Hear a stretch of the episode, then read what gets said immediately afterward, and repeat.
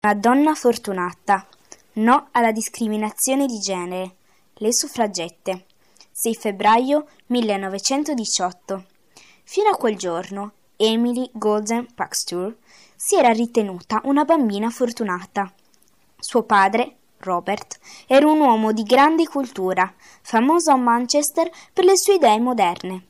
Sua madre, Sophia Crane, organizzava raccolte di fondi per alleviare la povertà degli schiavi da poco liberi negli Stati Uniti. La stessa Emmeline, ancora bambina, aveva venduto delle buste sigillate contenenti dei doni misteriosi.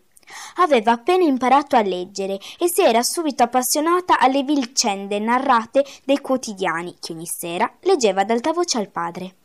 Più in generale, nutriva un grande amore per il sapere.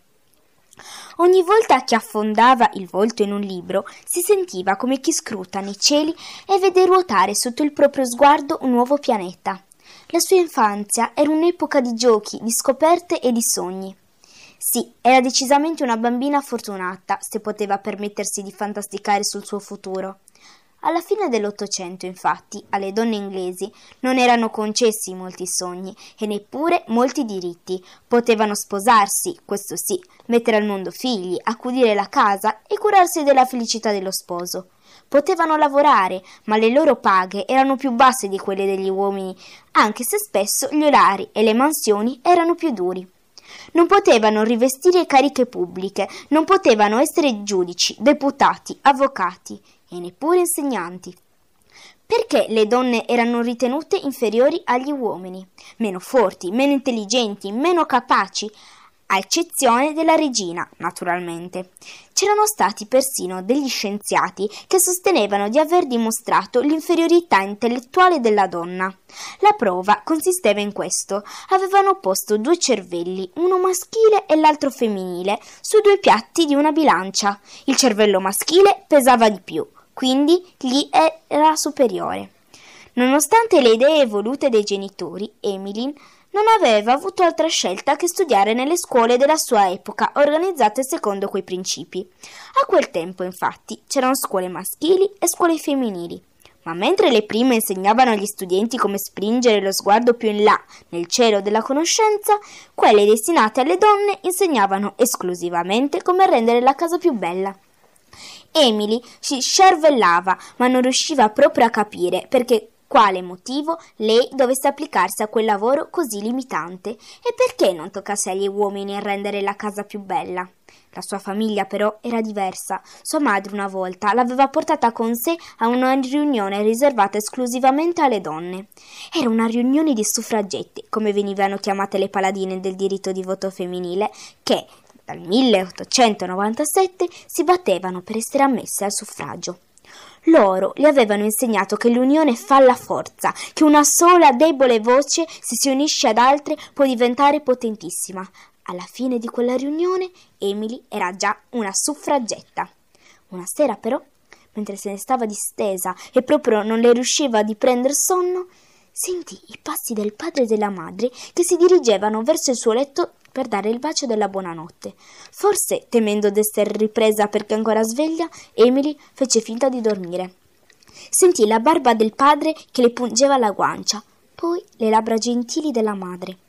Prima che andassero via il padre la guardò un'ultima volta e disse Peccato che non sia un ragazzo. No, non voglio essere un ragazzo. Io sono una bambina e voglio gli stessi diritti degli uomini. E voglio votare, voglio scegliere chi mi governa, voglio decidere chi scrivere leggi, anzi, voglio essere il potere eletta. Così sarò io stessa a scrivere le leggi.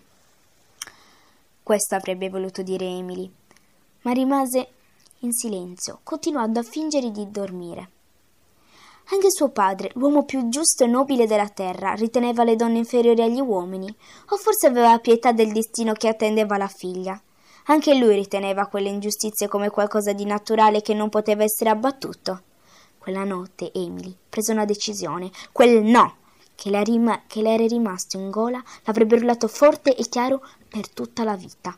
Emmeline crebbe in fretta, studiò molto, anche all'estero e si mise a capo del movimento delle suffragette, si sposò, ebbe delle figlie e anche di loro fece delle suffragette, guidò scioperi e manifestazioni di protesta. ma erano ancora solo gli uomini a prendere le decisioni importanti e non avevano alcuna intenzione di lasciare alle donne le redini del potere o di condividerlo con loro. Malmenate dalla polizia, arrestate, umiliate e offese, non si arresero, mai, e restarono unite, ma non ottennero alcun risultato. Anche Emily fu arrestata e assieme alle altre detenute protestò persino in carcere, facendo lo sciopero della fame. Ormai, le era chiaro, metà dell'umanità aveva dichiarato guerra all'altra metà. Quando fu di nuovo libera, Emily decise di passare alle maniere forti. Sotto sua indicazione le suffragette presero a infrangere vetrine, a sabotare le linee di comunicazione e si spinsero fino a far esplodere ordigni contro chiese e case abbandonate ci fu una donna che per attirare l'attenzione del re Giorgio V, che sedeva sugli spalti di un ippodromo, si lanciò nel bel mezzo della pista urlando Voto alle donne! Si chiamava Emily Davison e morì travolta da un cavallo. Neppure quell'episodio fece cambiare idee al re. Anzi, quel giorno Sua Maestà si lamentò per il fastidioso incidente che aveva interrotto il suo passatempo preferito. Quando esplose la prima guerra mondiale, Emmeline si trovò a dover pronunciare il no più difficile di tutta la sua vita. Dovette dire no alle suffragette. Ora che gli uomini erano impegnati in guerra, le proteste dovevano fermarsi ma non si trattava di una resa. In quel momento così tragico le donne, rimaste in patria, avrebbero guidato i camion e i mezzi pubblici, avrebbero coltivato i campi e tenuto aperti i negozi, da sole, avrebbero fatto da padre e da madre ai propri figli, da sole, avrebbero tenuto in piedi una nazione. Al ritorno dalla guerra, come avrebbero potuto gli uomini dimenticare tutto questo? Avrebbero di nuovo pesato i cervelli per confrontarli. Emilyn aveva ragione.